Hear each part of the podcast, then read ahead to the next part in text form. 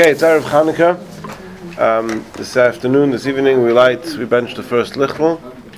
So it's appropriate to review some of uh, some of the halachas. Um, the time. First of all, we'll start with the time. When? What's the time? The time to light the menorah. Um, so there are actually different customs about this. The Chabad custom is to light at Shkia, at sunset, which um, technically, if you want to be um, very exact, that means a few minutes after the time that published for sunset um, on the on the calendars, um, because um, the Alter Rebbe writes in Seder Shabbos there's a cheshbon of three or four minutes for the difference between um, sunset at sea level versus sunset um, higher than sea level. I mean, obviously, the higher you go, the bigger the difference is going to be. But in Seder Chadash Shabbos, the Alter Rebbe says that we should concern ourselves with those few minutes, um, and therefore, um, if the time does anybody happen to know what the time for Shkia is today in Chicago? No, four twenty-three, you would say earliest. Yeah. Uh, wait. Um, earliest time to. What does that even mean? Let's get. Let's pull up the times over here. Because both of those are changed. Um, sorry, what was that? I Guess I'm not the only person who knows that. Say, so repeat that, please, Dan. I missed that. The barometric pressure and relative humidity also changes the time of sunset. Yes, that's true, but uh, that those the, the, the, that that that can also have a difference, if I understand correctly, of a minute or two, or maybe even less than that. And that's why, in general, whenever you see the time for for any time for starting a fast, for going out of a fast, for it's always a good idea to even if you know your clock is 100% accurate, it's always a good idea to add, you know, a minute or two in in in either direction, depending on what the more stringent one would be, um, to make sure we're not getting into all of these things. Okay, so sunset, according to Chabad.org's Zmanim, sunset today in Chicago, yeah, 60645, is 423. It says sunset at an earliest time to kindle menorah. Um, now, uh, so what I'm saying is that technically, technically, if you want to be the best of all the best, you should wait a few minutes after 4:23. You know, make it 4:26 or something like that. Um, now, we'll get to soon what to do if you're not home at that time. Like for example, in, if you're having mincha ma'ariv at that time, what to do. But that's the ideal time to light the menorah. Now, there are certain prohibitions that fall into place before you have to do a mi- certain mitzvahs. So before you daven ma'ariv, half hour before the time for ma'ariv, um, it's forbidden to start a meal. Which, for example, we've been speaking in the Thursday night class uh, about davening ma'ariv early on Friday night. One of the questions you get into is now let's say nightfall is at eight o'clock, and you daven uh, go to the six thirty minyan, and by the time you finish Kabbalah Shabbos and you get home, it's seven thirty. Well, now you're in a problem because at seven thirty you can't start the meal um, because you're within, within half an hour before the time to say the Shema. And even if you daven ma'ariv early, you have to repeat the three paragraphs of Shema after nightfall. So that's that's parenthetically I'm mentioning that. Same is true with bedikas chametz. Before the time for checking the chametz, from half an hour earlier, there are certain prohibitions, restrictions that fall into place, which are pretty much all designed to safeguard the mitzvah so that you don't neglect to do it um, in its right time. And the same holds true for lighting a menorah. So if the time for lighting a menorah is 4:23, so if I'm to do my math correctly, from 3:53 um, today, these prohibitions fall into place. And these prohibitions apply to all members of the household, we'll see soon, but all members of the household are, are obligated in the mitzvah, and it would appear that all these obligations, that these are, these um, apply to everyone. Um, we'll, revisit, we'll revisit that comment shortly. What are the prohibitions? So you're not allowed to start a meal. Um, what's, what constitutes a meal? So some people are machmir not to eat anything not to eat anything from that time until after they've um, lit menorah. But halachically, the requirement is only to abstain from a meal. A meal obviously means, of course, if you wash. Um, if you can abstain from eating anything that's mizonos, that's um, definitely um, recommended. Uh, you could have a fruit, a snack, anything that's nowadays very common. You can have a whole meal without washing, without having mizonos. Yeah, it used to be that bread was a staple of every meal. Um, but uh, yeah, so but it, it, nowadays, it's, even if a person's very hungry, if they could have that sort of buffer that they don't have more than two kazesim, more than a kebeya of musonis, so then that's the way to do that. You're not allowed to start doing any work. Uh, now, when we say work, we don't mean um, we don't mean work like on Shabbos, like turning on, switching on and off a light, but um, household work is forbidden. You know, uh, vacuuming or, or, or uh, stuff like that. Um, um, yeah, and similarly, even even if you're even even at work, yeah, yeah. So if, if you're already in the middle of work, so then it's different. But um, you wouldn't be able to start. You don't start in a project to start something at that time. Um,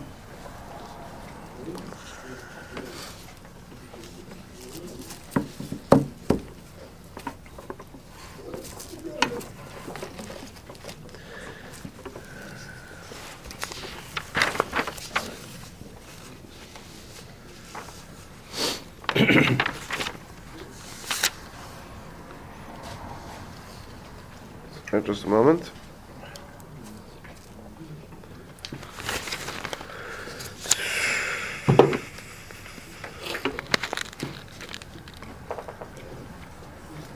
If I recall correctly, if I correctly, cooking is not included in the restriction. So if the wife wants to be preparing latkes, um, you know, at four o'clock to have fresh latkes or donuts um, after the time, if I recall correctly, that's okay. Another one of the restrictions is sleeping. You're not allowed to even even a, even a, of course don't go to sleep for the night. That goes without saying. But even if you just want to take a nap, you're tired, you want to think, you're not allowed to sleep. You're not allowed to go to sleep um, in uh, in that time. To take a nap. Okay. Um, so concerning the food, I said less. Yeah, you ideally should avoid mazonis at all. Um, uh, if you if you have to have mazonis, you can have if it's less than a kviyah suda. That means even if it's two kazesim, if you're not, it's not a, a. That's an entire meal. Again, nowadays that's rare that that should be an issue. Now. Um,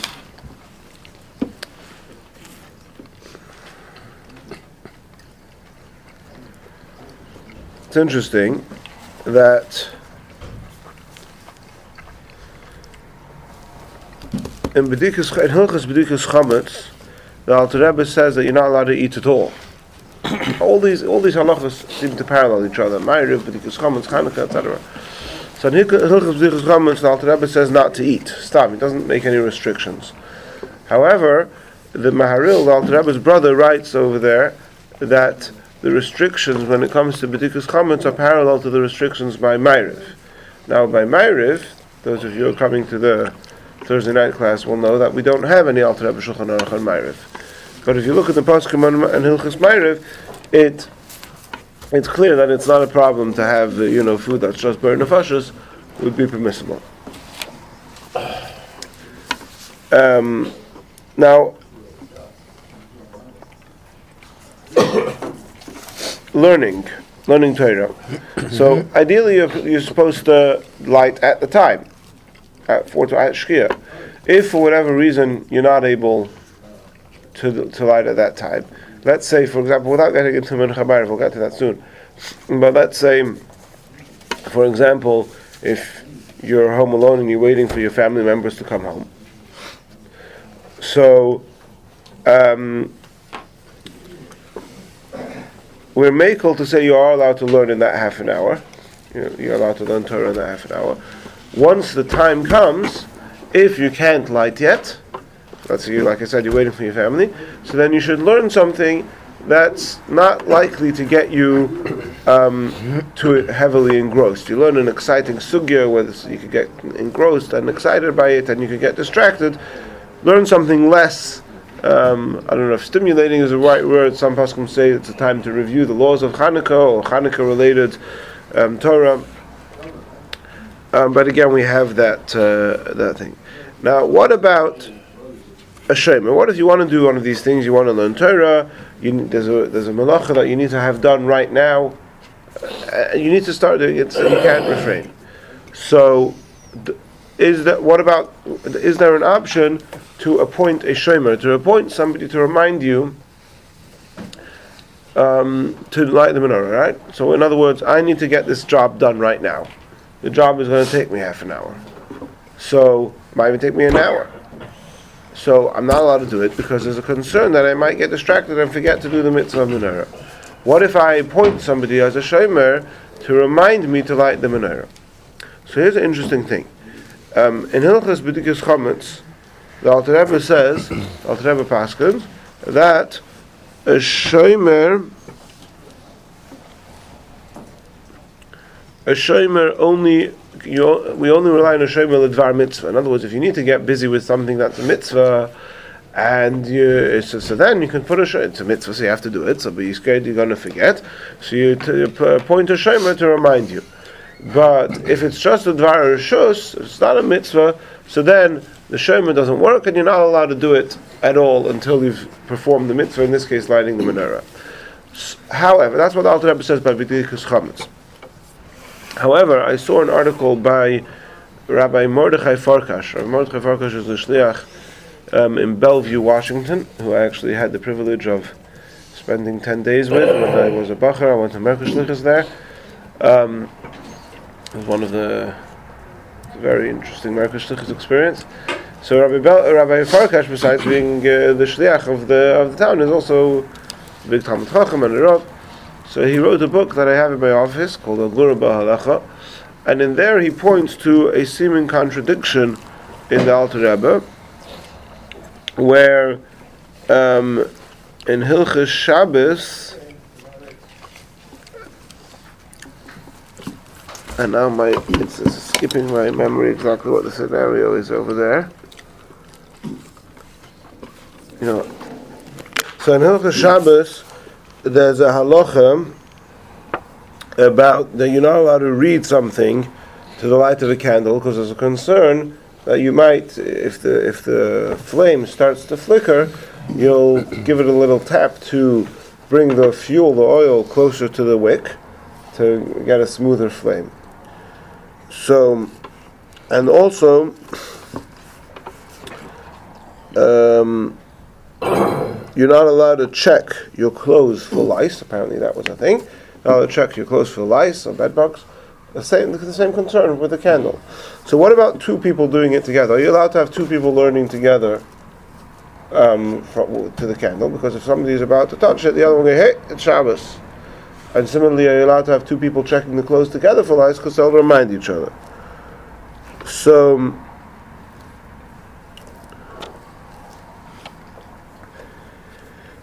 Are you talking about Shabbos candles? No, no, on Shabbos, you- you're not allowed to check. If you have a candle, It has to. you're not allowed to do something next to the candle that requires um, attention to detail, because if the flame flickers, you might touch it. To it's a mishnah, yeah, shamiyata. That's a that's a Shabbos. Yeah, yeah. Okay, that's a Shabbos candle. we're talking. Well, it's a candle and it's on Shabbos. It doesn't oh, have to be the Shabbos candle. It could be any candle. I'm saying the Hanukkah candle you're not allowed to use for those kinds of purposes. Correct. Yes. Yes. Yes. Yes. Okay. Um, now, Using during the week We're not allowed to use a Shabbos candle. so the question is. for that. So the so, so the so the question is why why does the why does the so the halacha is that the shomer for legabi learning you're allowed to use a shomer legabi checking for lice you're not allowed to why not so one reason is that it's a mitzvah. When it comes to a tzarich mitzvah that we rely on a shomer to learn Torah. To check for lice is not a mitzvah so we don't rely on the shomer. Um, and Taz says, no, that's not the reason. The reason is because when it comes to checking for lice, you're going to be checking this side of the garment. You're going, no, you don't have two people checking the exact same thing. I'm focusing on this side, you're focusing on that side, so distracting. Whereas with learning, as long as you're learning Bechad and Yoni, you're both reading the same paragraph of the Sefer, um, so then you, you'll be able to remind each other. Oh, if you weren't Right. together, but what if two people are just? No, you're not. Yes, it has to be taka b'chad You're not allowed to do Uh-huh. b'trei inyan. So Mamela comes out from the Taz that if I'm checking for lice and I have somebody else who's not checking for lice, he's just standing there to watch me that I don't get close to the candle, that would be allowed. Mm-hmm. Now,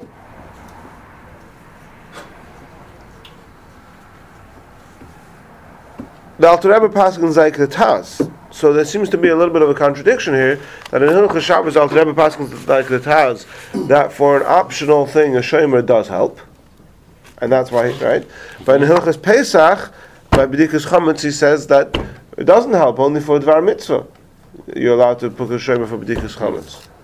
So in the rest of this article, he gets into a whole more of a historical question of well, which one did the Alter Rebbe write first? And we would always rely on the latter one, whichever one the Alter Rebbe wrote later. That was, you know, he changed his mind.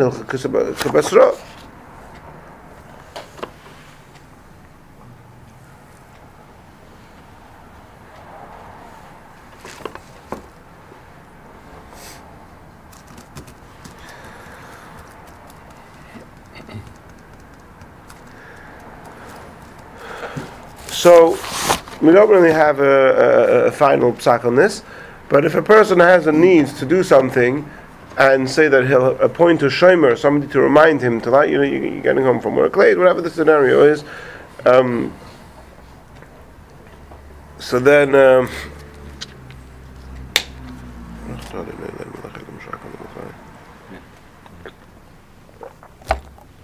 then relying, uh, appointing a shomer works, uh, is an option.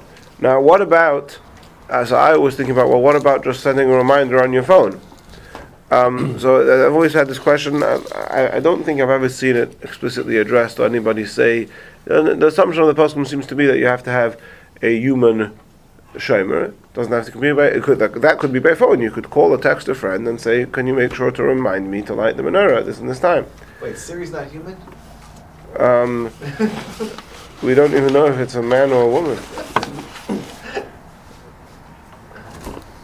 You can adjust it. Okay. Okay, what about. Okay, so the Chabad custom, for example, is that women don't light their own menorah. Now, it's important to explain that, according to all opinions, everyone is equally obligated in the midst of the menorah. Everybody has af heinoi b'sainas, we've discussed this in the past. Women have an obligation to light the menorah equal to men. The question is, and this is a matter of custom, um, do women actually light their own menorah, or do they light the menorah, or, or do they discharge their obligation by their husbands lighting the menorah? But if, for example, the husband is out of town, or the woman is out of town for that matter, so then she has to light her own menorah. Now, so the question then becomes um, do these restrictions of doing housework, of eating, taking a nap? Yeah, I was once spent a few nights of Hanukkah in Hadera in Israel, and uh, we were very, very busy with Mivtzoim. Uh, from in the Shliach, there was a powerhouse. I actually still see him by the Kindle sometimes, and we reminisce a little bit. But uh, he, powerhouse, and he. Yeah, I remember one night we didn't get home till after midnight, and uh, his wife was fast asleep, and uh, he woke her up, and they lit the menorah. We'll, sp- we'll speak about that soon. But was she allowed to go to sleep? Now, presumably, she had um, appointed a shomer. She had appointed her husband and told him, him to wake her up when the time comes. But yeah, at least in theory, uh, uh, are, are women obligated? Now, on the one, uh, do, are women bound by by these restrictions? So on the one hand, if a woman has an equal, equal obligation to the man, so then, so then, if- then she's not. Then the the restriction should apply equally, right?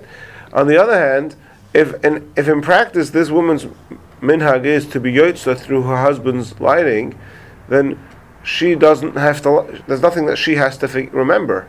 There's no concern that she might forget something. In fact, we'll see soon that, at least strictly speaking, she doesn't even have to be present when her husband lights. Right? So, does it make sense to restrict her from eating or doing work or, or, or taking a nap if the whole reason to, for these restrictions is that lest you come to forget? Well, the person who whose responsibility it is to remember, we have to make sure he doesn't forget. But if she doesn't need to forget, need to remember. Um, yeah. But definitely, pr- practically speaking, so, so Shlomo Zalman says that b'shas hatzorich gadol in a time of great need, a woman can say that these restrictions don't apply to her because she doesn't actually have the minhag of lighting. Um, in fact, it also comes up in Hilchas Mila that uh, you know we don't eat before mitzvah. So if a person has to do a bris, so the father of the son, it's his mitzvah, so he's not allowed to eat because he has to do the mitzvah of, bris, of bris Mila. What about if he has a moil? So if he appoints the moil to do the to, to, to do the bris, so then so then he's appointed the shliach. So do the restrictions still apply? So that comes up. I, I, I wonder. I could ask Rabbi Epstein. I, I mean, now when people do bris, for example, as is common, especially in the summer in the afternoon, uh, to, to, to cater to a bigger crowd. So does the, do, does the father the loyal? They don't eat the whole day. Uh, I don't know what the, what the practice is. But anyway, so Shlomo Zalman says that b'shas haserich gadol in a great t- time of great need, a woman is allowed to do these things, and definitely b'tziruf, the heter of a shomer, right? That her husband, yeah. So, so my wife wants to make donuts, and she wants them to be fresh. So I already said before that I don't know if cooking is considered malacha, but let's even say you want to be machmir that cooking is considered malacha. But you have two other heterim. One heter is that. Um, it's possible that the restriction doesn't apply to a woman who's not planning to light her own menorah. And B, she has a shomer that when I come home, I'm going to remind her to stop cooking because we need to go and light menorah. Okay. If she herself has the minhag to light her own menorah, then of course she's on. Then there's no question that the restrictions apply. Okay. Now, who has to be present by the can lighting the menorah, etc. So.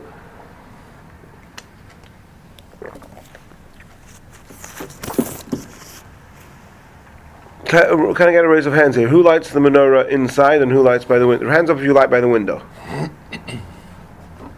Uh, It's on the seventh floor, nobody can see probably. Right. So that's interesting. I, I was actually considering um, doing a class on this, lighting it in the, by the window or lighting inside. Um, it's a busy week for me this week, but uh, perhaps next Sunday or possibly Thursday night. We'll see how the week goes. But so the Chabad custom is actually very strongly to not light by the window. We light by the door inside the house, and nobody outside can see the menorah. And um, we're very we're very strict about that. Uh, we're very we're very particular about that. And not just Chabad, most Chassidim have that minhag. In fact, there was a big Rav in Eretz Yisrael named Rabbi, he was a Belzer Chassid, uh, Rabbi Yeshua, Yehoshua Ehrenberg. I've quoted him in this class a number of times, don't remember now in which contexts.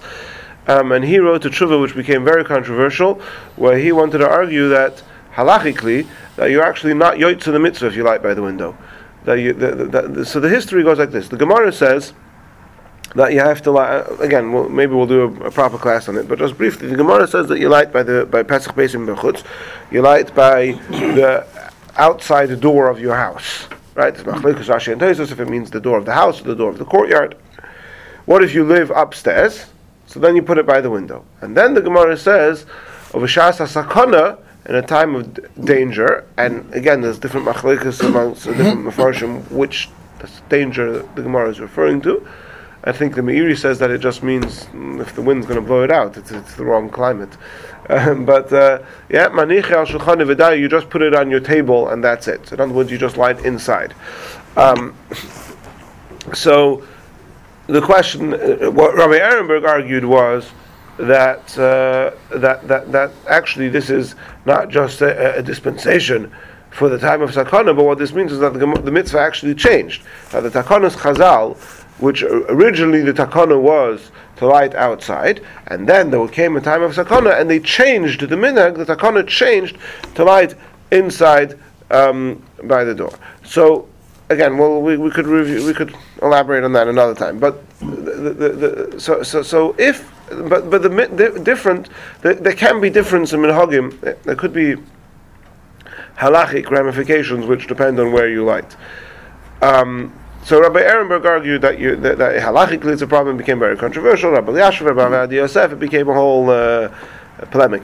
Um, so if you light inside, if you're lighting inside, so you light opposite the mezuzah. So you put the mezuzah in a doorway, um, and the Chabad minhag is to do it actually within, if possible, within the depth of the doorway. Mezuzah on one side, the menorah on the other side. Actually, um, uh, in my personal circumstance, um, the way my uh, apartment is set up, uh, the only the only window that I have, the only sorry, the only door. I mean, I could, the only door that's sort of safe for me to use. Yeah, I don't want to do it, but I have a long, narrow hallway with the bedrooms. It's not safe with the kids running around. The only safe place to do it is on the door to my porch, which happens to also be a window to the street. So um, I hope nobody has any chashashos that I may be deviating from the minhag of Chabad. Uh, but uh, but uh, but if you do have such a doorway, then it's important to note that even though you ca- you call that whole thing the doorway with the sliding door, but actually the stationary panel is not a door. That's just a wall. So if you want to put it opposite the mezuzah, you put it in the middle of where the sliding door part of it ends. That's where the end of the doorway is, and that's where you should put the menorah. Anyway, so if so the, so the question becomes with Pirsumi Nisa. We're all familiar with an integral part of the mitzvah. Oh, un- I shouldn't say integral. An important part of the mitzvah of Hanukkah is Pirsumi Nisa, is the advertising element that we're publicizing the miracle. Now, part of the question then becomes well, if you're lighting inside, who are you publicizing the miracle to? And perhaps publicizing the miracle is not an integral part of the mitzvah, it's just a side benefit. Now, it's interesting that uh, on the one hand, in Chabad, we have the Chassidish minhag of lighting inside, but on the other hand, the Rebbe Shturim, the Mivtzoim, Pirsumei Nisa, mm, giant menorahs, karta, every, you know, any possible way, and perhaps, perhaps again, this is my own theory, take it or leave it, that lahalacha, we pass in that Pirsumei Nisa whilst it's important, it's not an integral part of the mitzvah. And therefore, even if somebody is living at home alone and there's no family members around, they still light inside, and there's no presuminis, or the presuminis is only to himself, right? But the agenda, the sideratum, if you could say, of presuminisa, in the spirit of the law, is uber important, significant, and that's why all the Ubers have car-top. And I mean, that's why um, we, we, we, sort of, outside of the strict, you know, we yotze the mitzvah by lighting the menorah at home, but we do go out of our way in mitzvahim and to make as much as possible uh, shturim. Tonight there's a menorah, car-top menorah parade um, of. Um, of that's what some people also have a minhag to have a car-top menorah and drive into a garage so that they hold up traffic and everybody knows that it's Hanukkah. So, um, so, um, so the question then becomes: so if so, so if you're lighting out the window, and you're presuming this is to the members of the street, so then that has its own challenges because first of all, you know, if you're on the seventh floor, um, uh, and you're on, you should. I'm passing it now. If you one thing you should do if you're on the seventh or the sixth floor is to light at a window where you have neighbors from the next building who could see. Oh. Right. So if you light facing the back or the front, that's not so good. If you fa- face li- if you light f- facing the side, in your case that would be by your porch. In your case, it probably also means by your porch. Um, My porch is not facing any neighbors. Yes, it is. The next, the, the, the, the building number four, number one, Oh, right. Right? So, the, Oh, and my, and, the, and my back is facing building number, the one in the back. The, ah, yeah, that's true. Um, so, th- so that's already uh, uh, um, one. The other question is how long does the menorah have to light? We'll talk soon how the, how long the menorah has to light, but at least in, in theory, the shiur is until as- so long as there's people around. Now, if you're lighting inside, so it's about the people in your house, so then then you just go. So, so you're in other words, you're saying you're going based on the way it was when the takana was instituted. So then it was half an hour. So we do half an hour. But we discussed this last year. The Brisker Rav in Yerushalayim was makbid to light the menorah the whole night until the people came back from the theater. Because there's people in the street, so it could be that if you light at the window, that it gives you a chumrah that you have to make sure your menorah is burning the whole night, so long as there's people out and about. You say Yes. you light in the window, which way should the menorah face?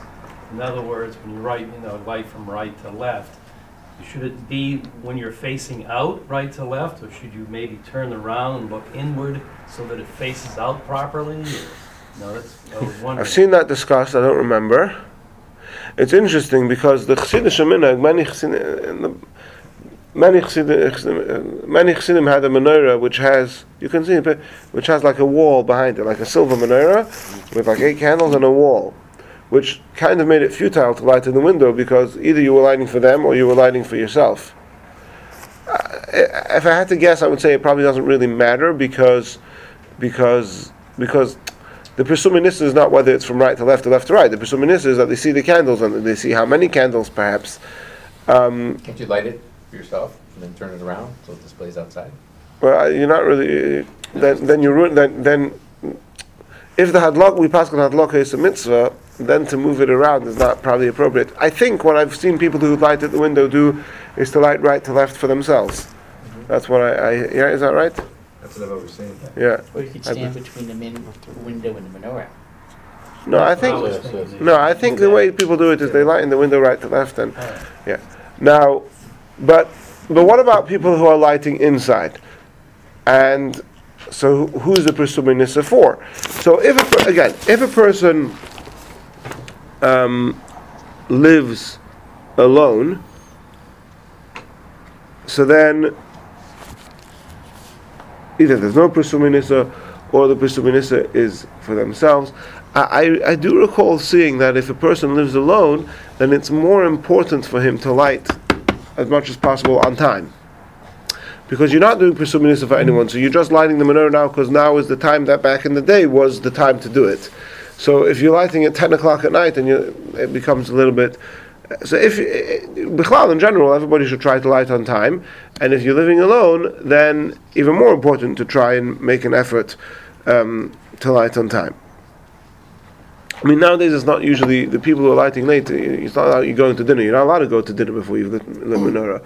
The problem for most people is that they can't get back, can't get out of work early. So uh, you can't get out, can't get out of work. But you should, as soon as you can get out of work, get out, go home and light the menorah. Um,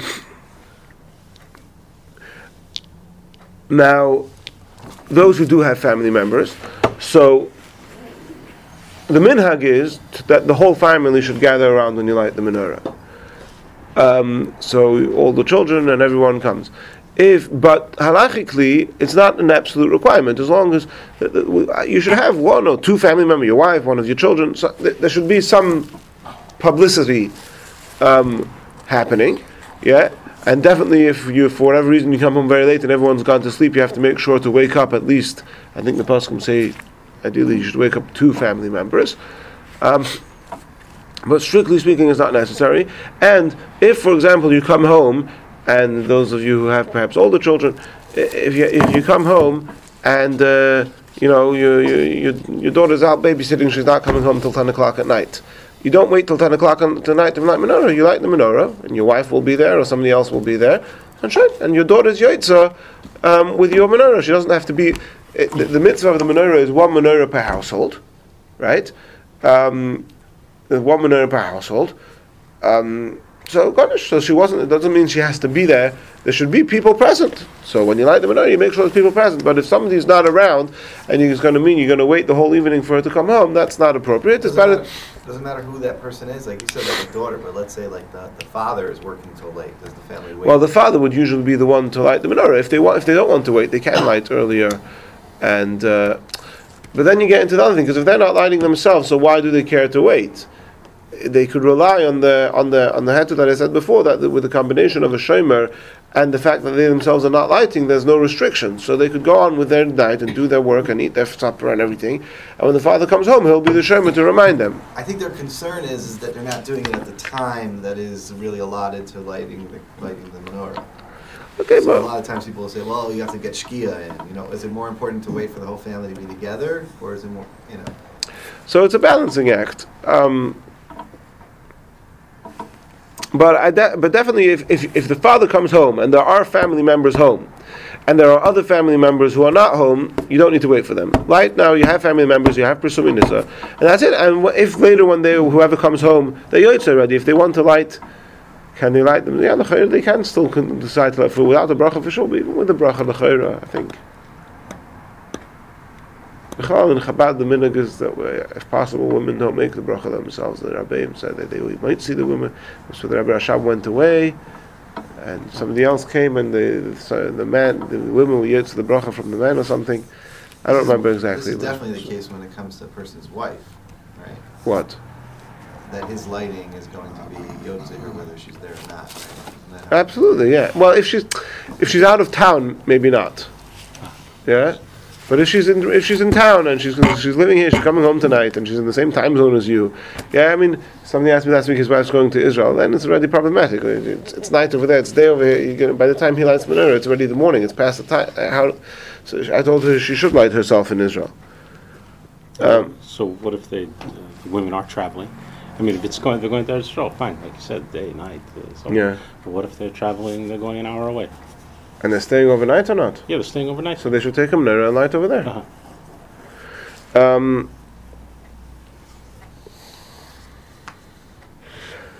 we don't. We're not. ma- When you make the bracha, is there any questions on the, on that part before I move on?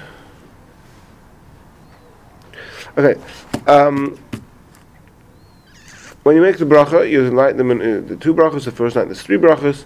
You light the menorah, and then you don't talk. You don't start talking, and talking includes the singing of Haneiros Halalu, Maoz Tzur, until you finish lighting all the candles. So tonight it's one candle. On the eighth night, you, know, it takes time, and everyone, everyone should be quiet and just silently watch while you light o- on all the candles. Now.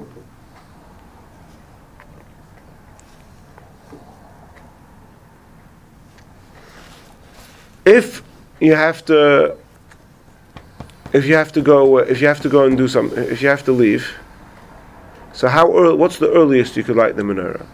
So really, you should never go earlier than the Shkia. Besides on Friday, where you have to light earlier than Shkia, right? Besides on Friday of Hanukkah, a person should never light the menorah earlier than Shkia. And even if it means that he's going to light the menorah and leave right away, um, that's better than lighting before Shkia.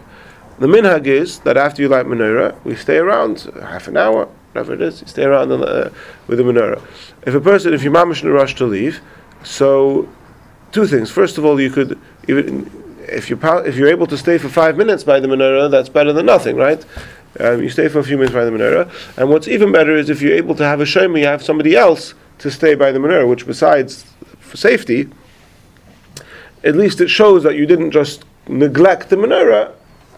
The menorah has to be watched, and somebody should spend time, and somebody else is staying there on my behalf. I have to go.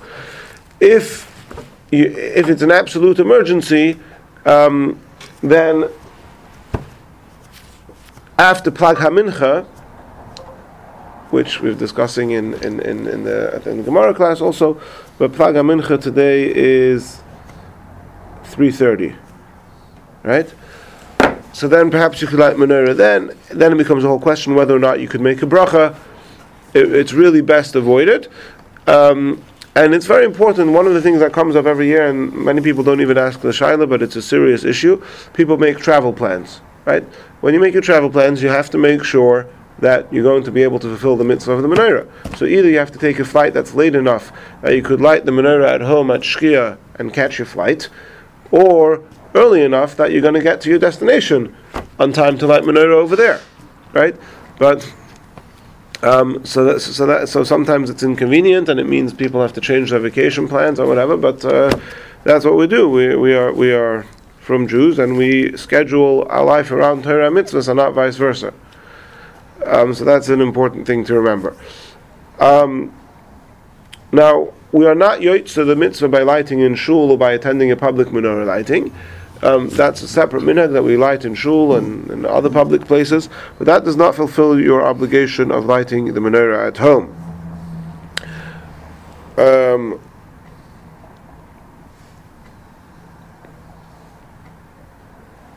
what about shechayanu? So, when do we light the menorah in shul? So, so our minhag is to light the menorah in shul after mincha. Some people do it in shul after Ma'ariv, but we do it in, in shul after mincha. Um, so the first time you light the menorah in shul, you're. And by the way, in shul we do say it after plag. In shul we don't have to wait till sunset. Only at home you have to wait till sunset. In shul we light lachatchila after plag mincha, and. Um, so you wait till shki. So, so what about shachianu? So once you've said shachianu for the first time you do the mitzvah, can you still do it shachi, say shachianu at home? That question is only relevant tonight, the first night. So the answer is no. You can't say shachianu again at home. However, if there are other family members at home, then um, they have to say shachianu, or you could say shachianu on their behalf, right? So ideally the person lighting the menorah the first night in shul should be somebody who also has family members at home, so that when he gets home, he can say Shechiyonu again on behalf of those family members and not get into any shayla. So I don't, I probably won't be here for actually for mincha today, but uh, those who are here, somebody who has family members at home, a wife, children, should be the one to light the menorah the first night, and the rest of the Hanukkah doesn't matter because there's no Shechiyonu. Um, now, there's different shittas as to when the time is. Like I said before, our minhag is to do shkia. Some people say no, to light after Tzeis after nightfall, which according to Chabad.org, um, that means uh, 4.55 today. No, so our minhag is to do both. So again, in, pra- actual, in practice, most of the people around this table won't be doing it this way because we have Mincha Ma'ariv over here. But if if you're not coming to Mincha Ma'ariv over here, so the time to light is at 4:23 or a few minutes later at Shkia. But to make sure that you put enough oil to light to last for f- about 50 minutes until uh, yeah, in, in actually in, in, in this case in Chicago it's more like an hour. Yeah, should burn for an hour so that it lasts until half an hour after nightfall. Right? So just like on Friday you have to put make sure you have long oil to last. It's even more than an hour, yeah? Till half an hour after nightfall. So every day, if you're lighting at Shkia, if you're lighting at 423, make sure you put enough oil to last until after nightfall. Half an hour after nightfall. What if you happen to, for whatever reason, not that, not light the menorah before 55, 455? So then you'd have to daven Ma'ariv first. If you light by Shkia, you light the menorah, and then you go out to Ma'ariv later. But if you didn't light the menorah before 55, then Ma'ariv, Tadu, Sheina, Tadu, Tadu, Kaidab. We learned this also in, uh, oh, we didn't learn it yet, we gotta learn it. Uh, in, in the Gemara, that uh, you light the menorah, you, da- you daven Ma'ariv before you light the menorah, and therefore, in, in, practice, that's also, um, because we had the Shas, because we have Mincha Ma'ariv, and it's not going to be uh, practical to, for people to come for Mincha, go home and light Menorah, and come back for Ma'ariv. So the Minhag has become that we just do Mincha and Ma'ariv together, and then after Ma'ariv, everybody goes home and light the Menorah, but you should do it right away. And if you're not going to make it to Shul, so then you should you, then you should daven Mincha, go home and light Menorah, and go out again or daven Ma'ariv later. Okay. Um,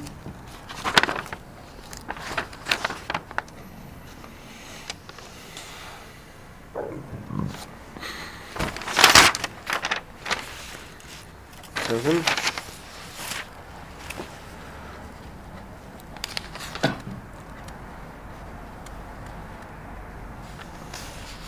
Oh.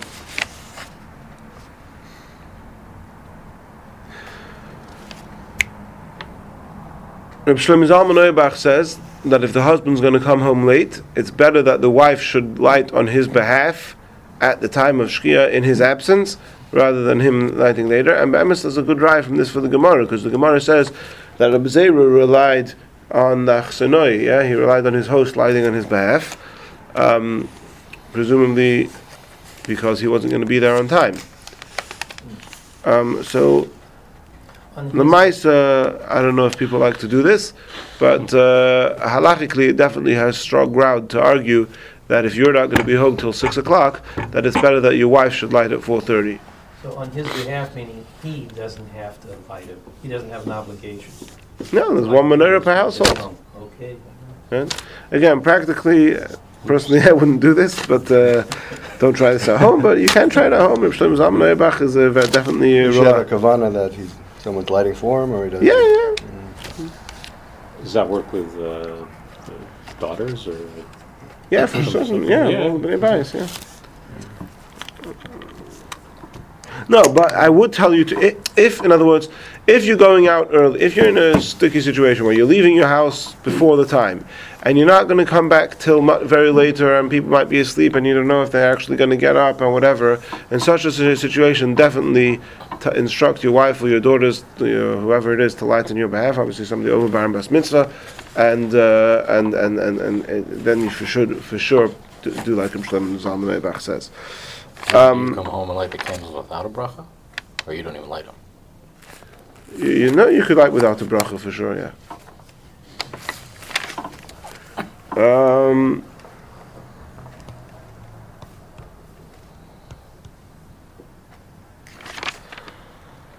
okay.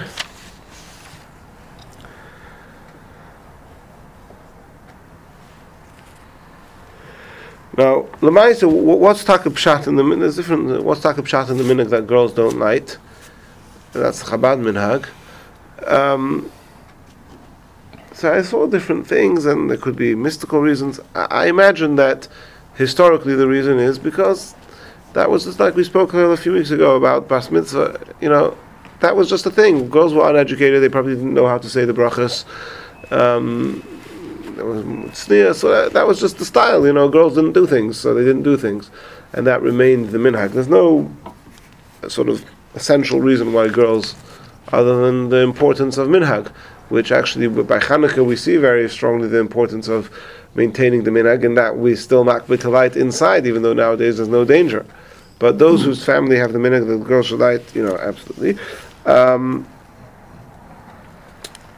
Okay, there's all the shailos about what to do in yeshivas and seminaries. If you light in the building of where, where, where the dining room is, if you light in the dormitory, it's I don't know if that's so interesting to people over here. Uh, um, you can ask me if it is. Um,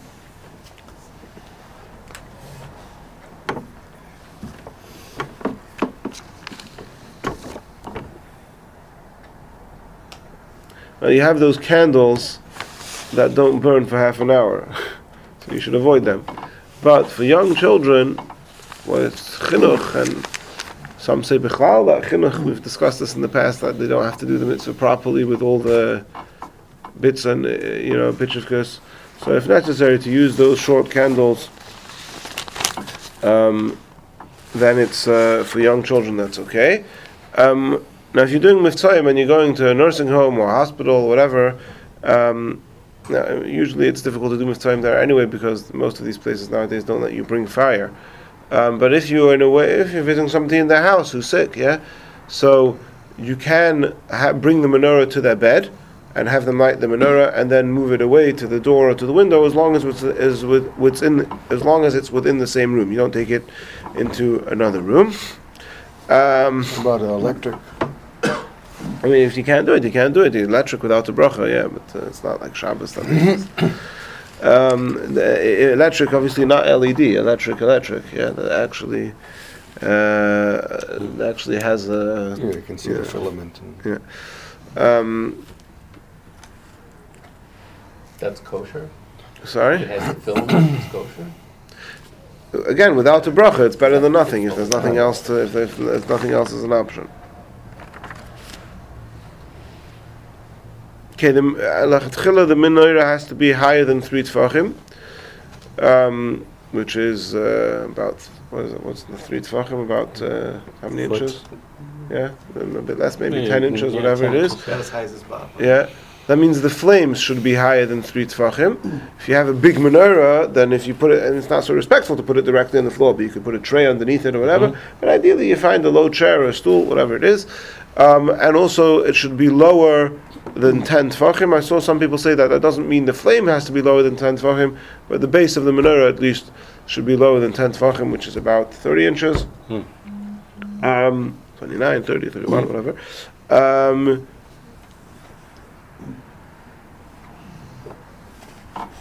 you know, that's for those who have young kids. It's also a concern. You don't want it to be too accessible. Um, hopefully in Cheder, I think they teach them a song about how fire is hot. Um, our minhag is our minhag is not to use an oil shamish. We only we have the beeswax candle that we use to light the other candles, and that is the shamish. Uh, that's the Chabad minhag. Uh, the minhag seems to be that every menorah, even if everybody's lighting together in the same place, each menorah should have their own shamash. Could be such a minhag. Um, should light the menorah standing up, uh, like it was done in the Beis Hamikdash. Now, there's very interesting. Uh, there's something I just saw this year. Um,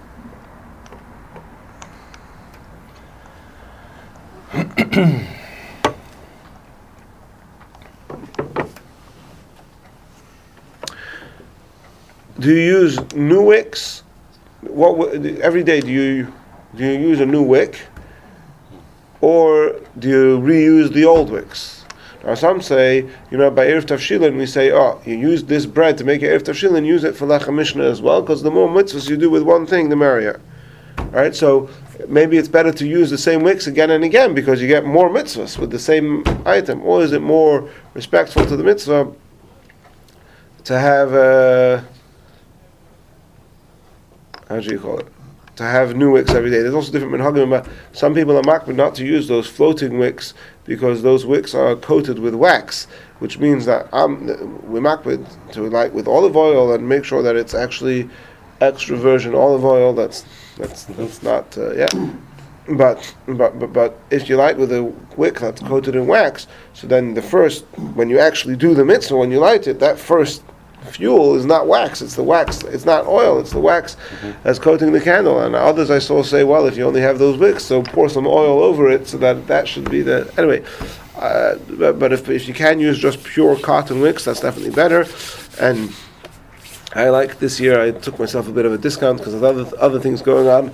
But uh, I like usually to buy it to just take cotton balls and roll my own wicks, so it uh, makes it extra messy and fun. Um, and we splash in the puddles. Um, so so what do we do? Do we do new, new wicks or old wicks? So the, I think there's different um, rishimas and different. Uh, minhagim, even even within the Chabad tradition, different different minhagim. Um, the argument, in, it's interesting that, so, so what's the argument in, in, in favor of doing new wicks every day, besides what we just mentioned? So we know that we're lighting the menorah Zeichel HaMikdash, right? Because uh, the menorah in the Beis HaMikdash, we say this every morning in the davening, before they lit the menorah, what did they do? They were made meitiv as they cleaned it out. Right, so in the Beit Hamikdash they had new wicks every day. So and right, they cleaned it out. So certainly we should also have new wicks every day. Right, that's the argument in favor. The counter argument is that there's a famous question. Yeah, this is what you're going to say. The big question of the Beis Yosef. The Beis Yosef says, "Why do we have eight days of Hanukkah?" The- they had enough oil for one day. There should only be seven days of Hanukkah, and there's literally thousands of answers. That actually just there's a with more a collection of more than a thousand answers to the question of the Beis Yosef. There's literally yeah, this is not not just not figuratively, literally, actually, literally, yeah, um, many many answers to this question. One of the answers is that when they finished lighting, the, they put in the whole oil to light the first night, and then the next morning they came and they found that it was all that the oil was still there.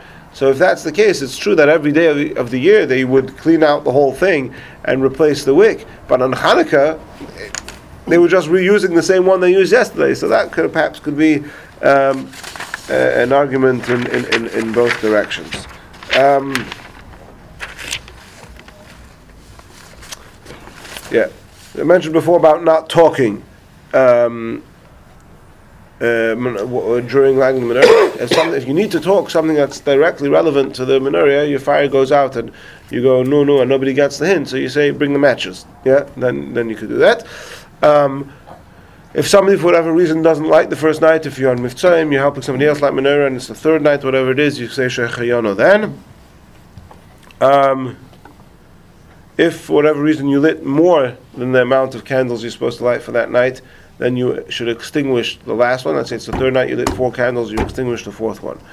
Um, during the half an hour, if possible, should be devoted to studying Torah related to Hanukkah, telling stories. Those who know how to tell children's stories.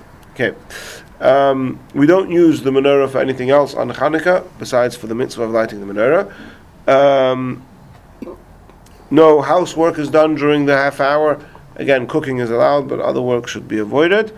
Now, after the time, after the hour, after it's half an hour after the thing, you can move the menorah away from its place. Um, technically speaking, you could even extinguish it, but it seems that the minhag is not to extinguish it. But you could, you know, if kids are running around, you want it to be safe, you could move it over to somewhere else. Um, now, what about if you're not uh, guests and things like that? So, if if you're going to eat dinner at somebody's house, you're having a latkes and you're having a Hanukkah party at your brother-in-law's house, so then you don't live there. You live at home. You're going there for dinner. You have to make sure that before dinner you go to your house. So don't call a Hanukkah party for 4:30. Call your Hanukkah party for 5:30, because people need to first be at their own house to light the menorah, and then go and having a meal over there before you and that that's the the correct way to do it is to first light the menorah in your own house and if possible be there for half an hour and uh, if it's not possible even if you're not there for half an hour especially that you're not running away from the menorah you're going to another menorah yeah? You're going to go to the party you're going to be sitting by his menorah. So that's okay. Now if you are sleeping somewhere else right? You're going away and you're staying over overnight. So then you're eating there and you're sleeping there. So then for tonight, that's considered your house and you light the menorah over there. And also the next night. So for example, if you're going somewhere for Shabbos and uh, uh, Motzei Shabbos, you, uh, you're going to have Melave Malka and at 10 o'clock Motzei Shabbos, uh, 8 o'clock, two hours after Shabbos goes out, you're going to go home. So because you, you, you slept there last night and you're spending the whole Shabbos there, and even tonight you're having Melave Malka, yeah, so for Mala- for Motzei Shabbos, that's good enough. You can light menorah over there as well. Um, and so the poskim talk about what to do if you're going out of ta- if you're eating somewhere um, and you're not sleeping there, but it's out of town. Which I'm not going to into that in America. It's not so common. It's Israel. It's common. You know, somebody will go from Yerushalayim to Kfar Chabad or something for a Hanukkah party and come back to Yerushalayim that night. But uh, I don't think anybody here is going to Detroit for a Hanukkah party and coming back the same night. So we don't need to get into all of that. Um,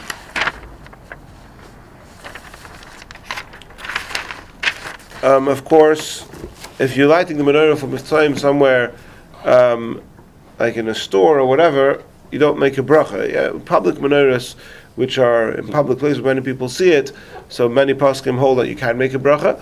Um, but if you're just light, if, if you're going, uh, you light, you take, if you're going on Mivtzoim, you go to, into a store, so you give the guy a menorah, him to take it home and light it at home. If for whatever reason it makes it exciting to light something in the store, so then that's a nice thing to do, but that's not the fulfillment of the mitzvah, and that's not um, the the you de- definitely don't make a bracha. Um, Chanukah gelt. Um, I think, like in America, people think Chanukah gelt means chocolate. Chanukah gelt means money, and it's the minhag to give Chanukah gelt uh, a lot. It's interesting. When, when I was a kid, uh, I guess different communities different. When I was a kid, everyone in shul gave me Hanukkah. Uh, you know, not a quarter, twenty p a pound. You know, that was the thing. Everyone was giving all the kids Hanukkah gelt. In America, you don't see that so much. People give out chocolate coins. Um, but definitely for your own children, you should give Hanukkah gelt uh, every night, some nights, whatever it is. And it's definitely, in, especially for those who have young children, it's an important time. And even if you have older children, it's an important time to be mechanech them in the Jewish way of getting money, which includes giving meiser to tzedakah. Um, so I'm going to conclude with uh, what to do on Friday night. So you light the menorah on the chair or on a little table, whatever it is, and you don't want it to be there the whole day and the whole night. You want to be able to move it. So, Kolzman, the flames are still burning, you can't touch it. Um, because you can't touch it. So, here's the sort of the balance. On the one hand, you want to make sure you put in enough oil, and ideally the shama should be long enough that it should burn until half an hour after Tzeis HaKochavim. So if your candle lighting is at 4.10, let's say this week, so you're going to light the menorah at 4 o'clock, you want to make sure that it's going to burn until 5.20, at least, right? But you don't want it to put, burn for four hours, because by the time you make Kiddush on the Shabbos meal, you want to be able to move the menorah out of the way. Now, some people, especially if you're lighting on a window, you know, ledge or windowsill, perhaps it's less of an issue. But if you're putting it on a chair in a doorway, it could get in the way. and um, so what do you do if you want to be able to move it? So it's an interesting thing. There's the concept of bosis. Now the truth is, if you want to really be, if, if you if you want to move it kilachar yad, that means you want to pick up your chair like in some strange way like this and move it. You can do that, no problem. It's not so practical. So there's the concept of bosis. Now the menorah itself is going to be muktzah. That doesn't change. What about the chair? So the chair is also the table, whatever it is, also becomes muktzah because it's there as a base, as a basis for them for something which is muktzah. So the workaround is that you have to make it be a basis for something else as well. Now, what should that other thing be? So it's interesting. Um, the other thing has to be more valuable than the muktzah thing. So or as valuable. We're not going to get into all the, the, the halachas of bosis are very complicated. I just want to give you a little bit of a background and the practical um, application. So the way to do it, so if, if you, some people say put jewelry. You put a piece of jewelry on the chair. And the jewelry is an expensive item, um, and then that's no problem. The, the, the, the, the problem with that method is that th- th- you can't really consider the chair to be a base for the jewelry because jewelry doesn't belong on the chair. You're just, it's like the peanut gallery, yeah, you're just putting it there. Um, or on the table. Um, so that's not really a good idea. If you put a sefer, right, you put, let's say, a sefer that you use, a siddur, you use a tehillim, a chumash, a sefer that you use regularly. So now, first of all, the sefer is a mitzvah. So even though the menorah is also a mitzvah, but the sefer is a mitzvah, and b'meila the sefer is considered at least of equal value, um, and therefore um, the chair now becomes a basis for the sefer as well. Now. The sefer is not jewelry because the sefer belongs in the chair. You often or the table. You often you'll be in the middle of the thing. You'll put down the sefer mm-hmm. on the chair, the table. So that's okay. Now, the question then becomes: What if you have a fancy silver menorah, which yes, mitzvah wise, they're both a mitzvah, but financially, the, if you have a nice silver menorah which costs thousand dollars, then how are you going to find a sefer that's worth that amount of money? So in the Lamdas, that's a good question. The mice of the minhag is, and I see he brings it from Chaim Shalom Deitch to explain it, that once you're talking about a mitzvah, then the, financial value becomes insignificant. But the mice, that's the minhag, and I believe that's what the Rebbe also did. People after the Rebbetzin passed away, the Rebbe lit menorah in his room in 770, so people were able to see. Um, the, the minhag is that you take a sefer, um, that's a, a sefer that you use, a chumash, a tehillim, a siddur, something like that, and you put that on the chair um, where the menorah is before Shabbos, not not when you want to move it. You put it, it has to be there before Shabbos, so that when Shabbos comes in, this chair is now a base to the menorah and to the sefer, and then once the menorah, go, once the flames are all extinguished, you can pick up the chair and move it to wherever you want it to be.